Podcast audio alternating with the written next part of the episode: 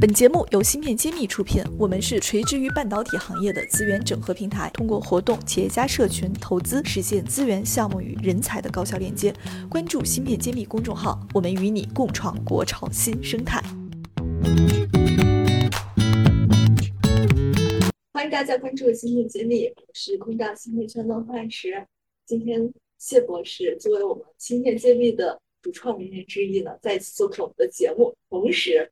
我们在远程的这个在线系统上面有我们的一个今天非常重要的嘉宾，来自四川大学的赵鑫赵老师。所以今天是我们三位给大家一起来带来这一期的特别节目。下面我请谢博士给大家先打个招呼。哎，大家好，我是谢志峰。哎，那赵老师也跟我们大家大家好，我是四川大学的赵鑫。嗯。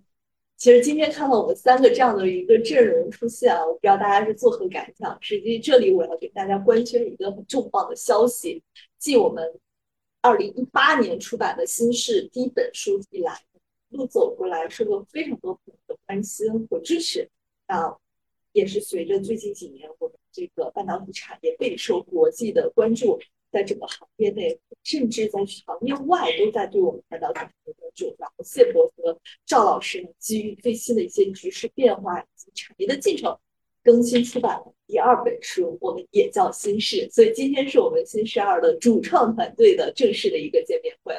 那么，这个下面我先请赵老师跟我们大家讲一讲我们这本书的进程和节奏了。先，赵老师给我们大家公布一下这个进展吧。这本书呢，现在已经完稿了，的装帧都已经确定，接下来和出版社一起合作啊，如何采用更好的方式把这本书来呈现给大家？我们预期的目标，也是我们希望达到的效果，就是在十一月底，实体书啊就会啊奉献到大家的眼前去，上一些平台就可以购买到。这对我们来说是一个特别棒的一个消息。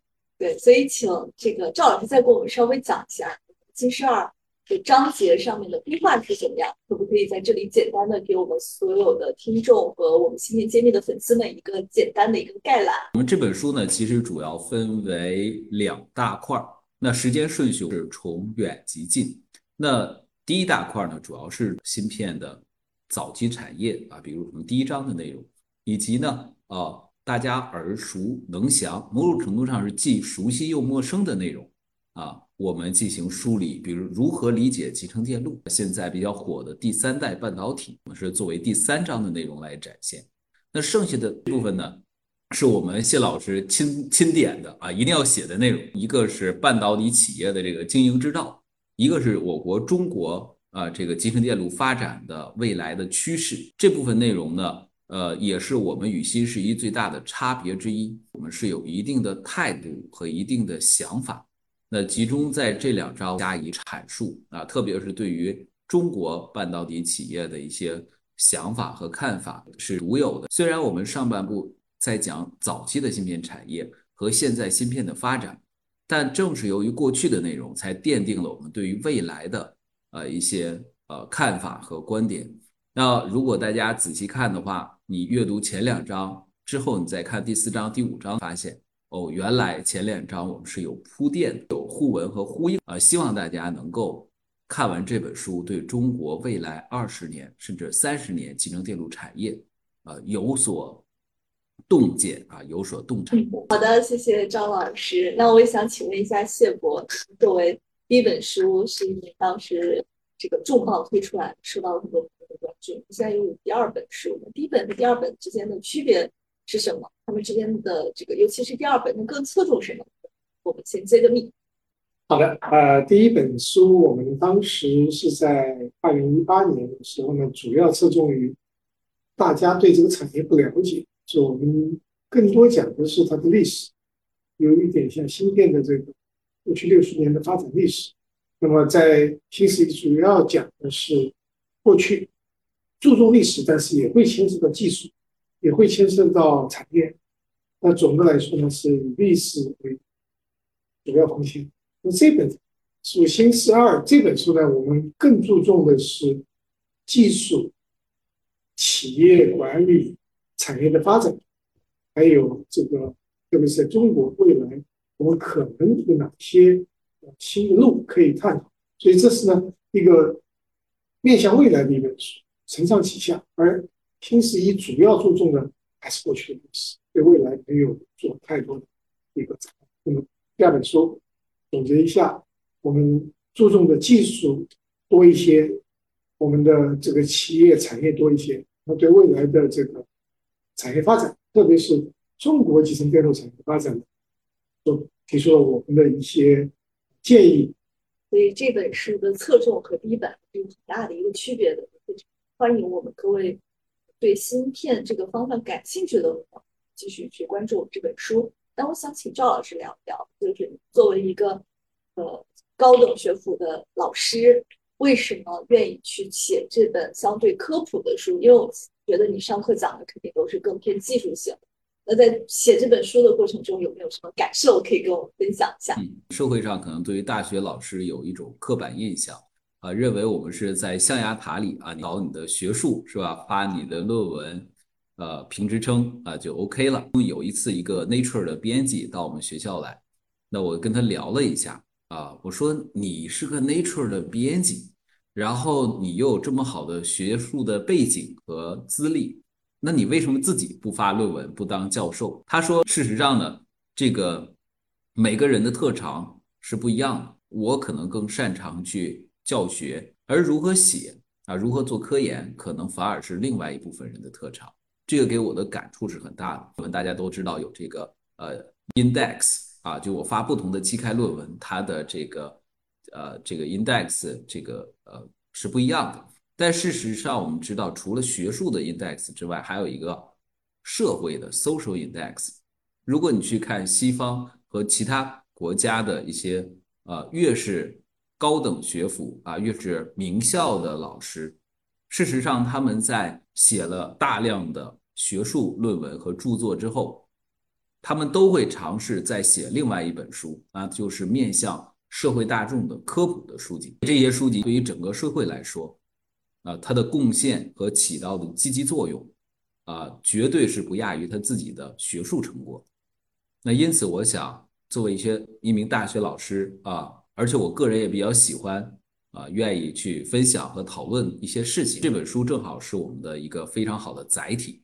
那同时也跟我们谢博一起学习谢博的一些成熟的、有远见的观点啊，也给了我这个深刻的印象。虽然我是作者之一。但我也是读者之一，写本书我觉得挺好的。好，谢博，关于这个话题，你有没有什么想分享？有没有什么趣事？其实写书对于作者来说都是学习的过程。过去认为自己啊有很多很多零零散散的这个信息，那个没有知识系统，不成系统。那么自己认为自己懂，当真正要落笔的时候，你才知道很多信息不完整，需要去更深度的去学习。就我和赵老师一起学了很多很多的这个，就是看很多的书、做那还有文章，还有视频的采访，特别是业界的这些知名的这个成功的一个企业家、芯片产业企业家的一些演讲，所以我们学到了很多，然后把他们的这个观点和我们的知识的观点融在一起，才形成这本书。所以这个过程呢，是一个呃，所以说受益者最多还是作者。学到最多东西，就跟我们做芯片揭秘的专访一样，每次我都觉得我好多信息输入进来，就迫不及待的想跟大家去分享，让所有关心的人都知道哈，有这样的一个资讯，一定要去了解，要去就去应用到具体的工作中。那我是下面就想问一下谢博，像这本书，呃，你要做一下这个适合阅读的人的这个说明吧，因为我们知道第一本书是相对于科普，很多政府官员都在读。的书，很多投资人都去买这本书，呃，甚至还有很多想进入芯片行业的人。那这本《新生二》呢，它是适合什么样的人读？有没有什么门槛要求？好，我们这边确实有一些考量，就是说新十一谁都可以读，基本上百分之九十内容含九十以上的内容是没有啊讲技术，所以外行。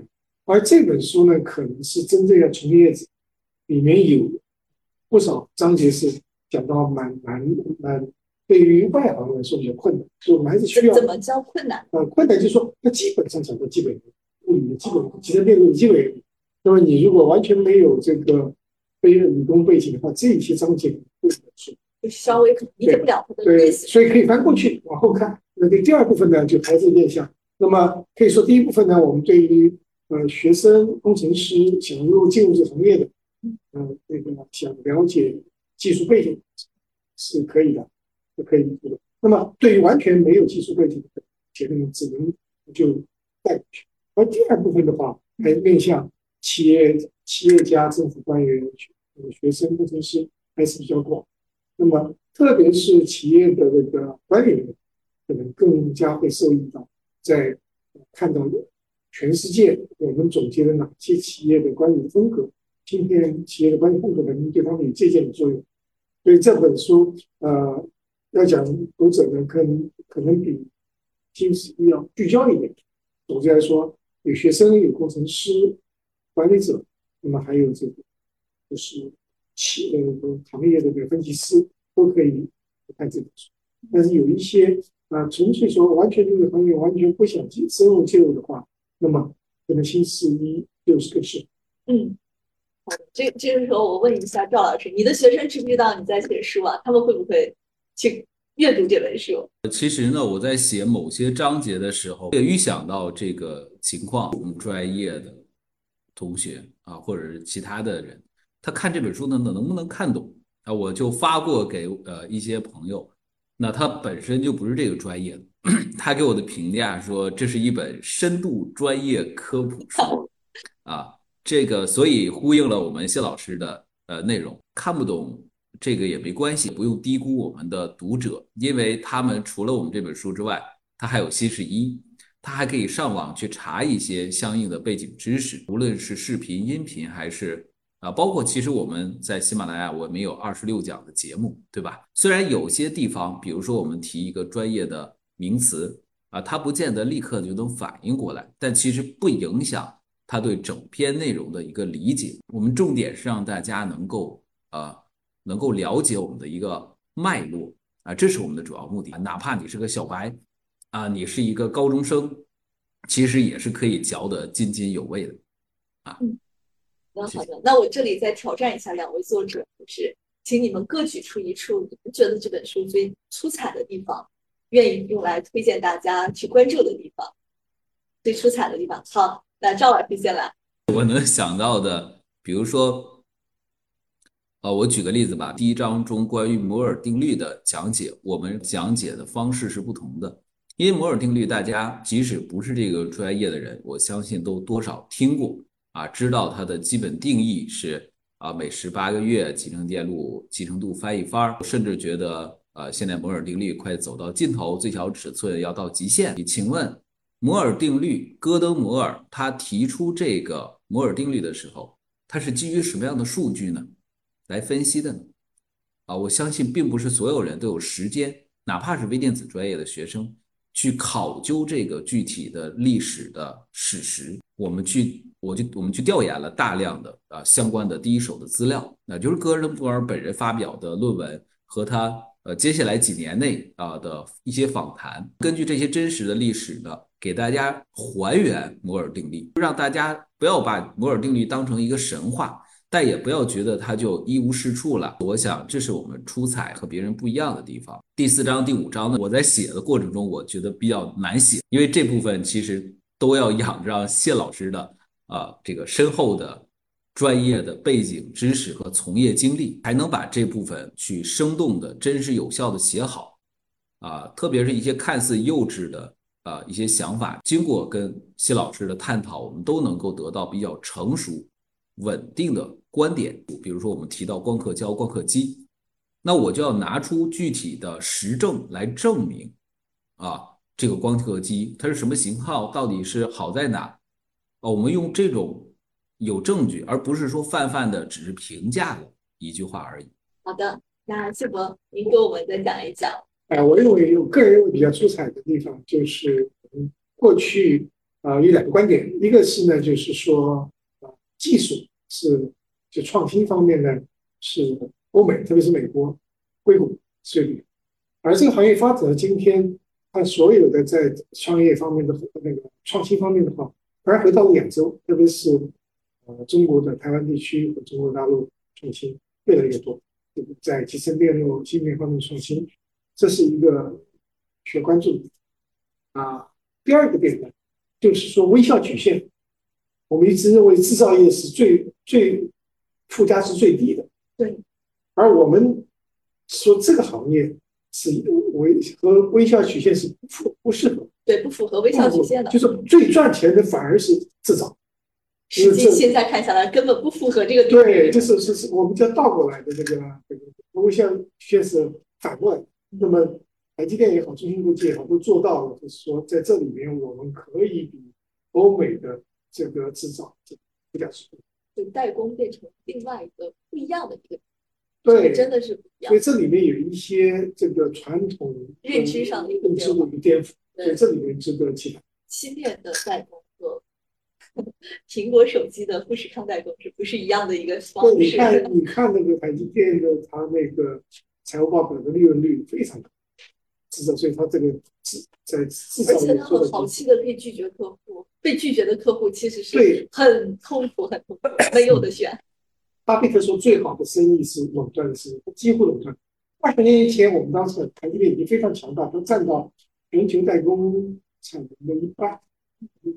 今天。二十年以后，它在整体的产能占有率是百分之六十，而在高端的占到百分之九十，所以这样子，因为它有相对垄断的一个它的有定量，有非常，因为它都是通过新这个创新、技术的创新、管理的创新、商业模式的创新做到极致。那我们当时不可想象的，台积电、Intel 一直是老大的，今天台积电作为最大的市值也嗯。这个销售呃盈利水平的，对，那我们看到了这个在高端制造业方面，微笑曲线是不是被颠覆。对，拉开时间距离，很多东西的认知是可以反常识，所以我们还需要持续学习。好，那最后一个问题啊，就是我想请两位作者每人讲一句话，因为很多粉丝一直在期待我新生儿的发布，那现在终于发布了，你想对我们所有关注的粉丝们说什么？先请赵老师先开始吧。我个人认为呢，我们这本书是一个认真准备的啊，有着呃丰富的呃资料背景啊调研背景啊，并且对未来的二十到三十年，特别是中国集成电路产业发展，有着高度借鉴价值的一本书。希望这本书二十年后，读者在看这本书的时候会有不同的感觉。一百个读者有一百种想法，但我相信它起到的积极作用要。远远大于啊其他方面的影响。好，谢谢。这本书我们对读者有期待，我们希望今天在看这本书的读者，在十年、二十年以后呢，他们能够书写自己的心事，那么成为从业者，而不是一个旁观者。嗯，好的，感谢两位作者给我们未来的读者发布的寄语。那今天我们这个特别节目可以告一段落，因为我们马上书就和大家见面了。如果你还没有听尽兴，也非常关注你，欢迎你们在喜马拉雅搜索“芯片揭秘”，因为我们的作者之一呢，赵鑫赵老师会用有声精选的方式。在部分精彩的章节，直接用它的原声和大家进行这个书的章节的一些朗诵。因为有些章节确实很晦涩，但是他的讲解之下呢，可以真的是让你先睹为快，而且很多部分的地方呢，经过他的讲解也是非常易懂的。所以欢迎大家来持续的关注我们。同时呢，我们的预购的活动呢，也会近期和大家推出。如果有更多的想关注我们的信息呢，也可以用微信公众号搜索“芯片揭秘”。我们的最新消息都会在我们的公众号里面进行发布。再次感谢大家对我们主创团队的关心，谢谢大家一路走来的陪伴。芯片揭秘汇聚精英智慧，打造 IC 人专属发声平台，传播专业知识，科普芯片魅力，剖析产业热点，揭秘行业发展趋势。我是主播幻石，我是主讲人谢志峰，欢迎大家关注芯片揭秘。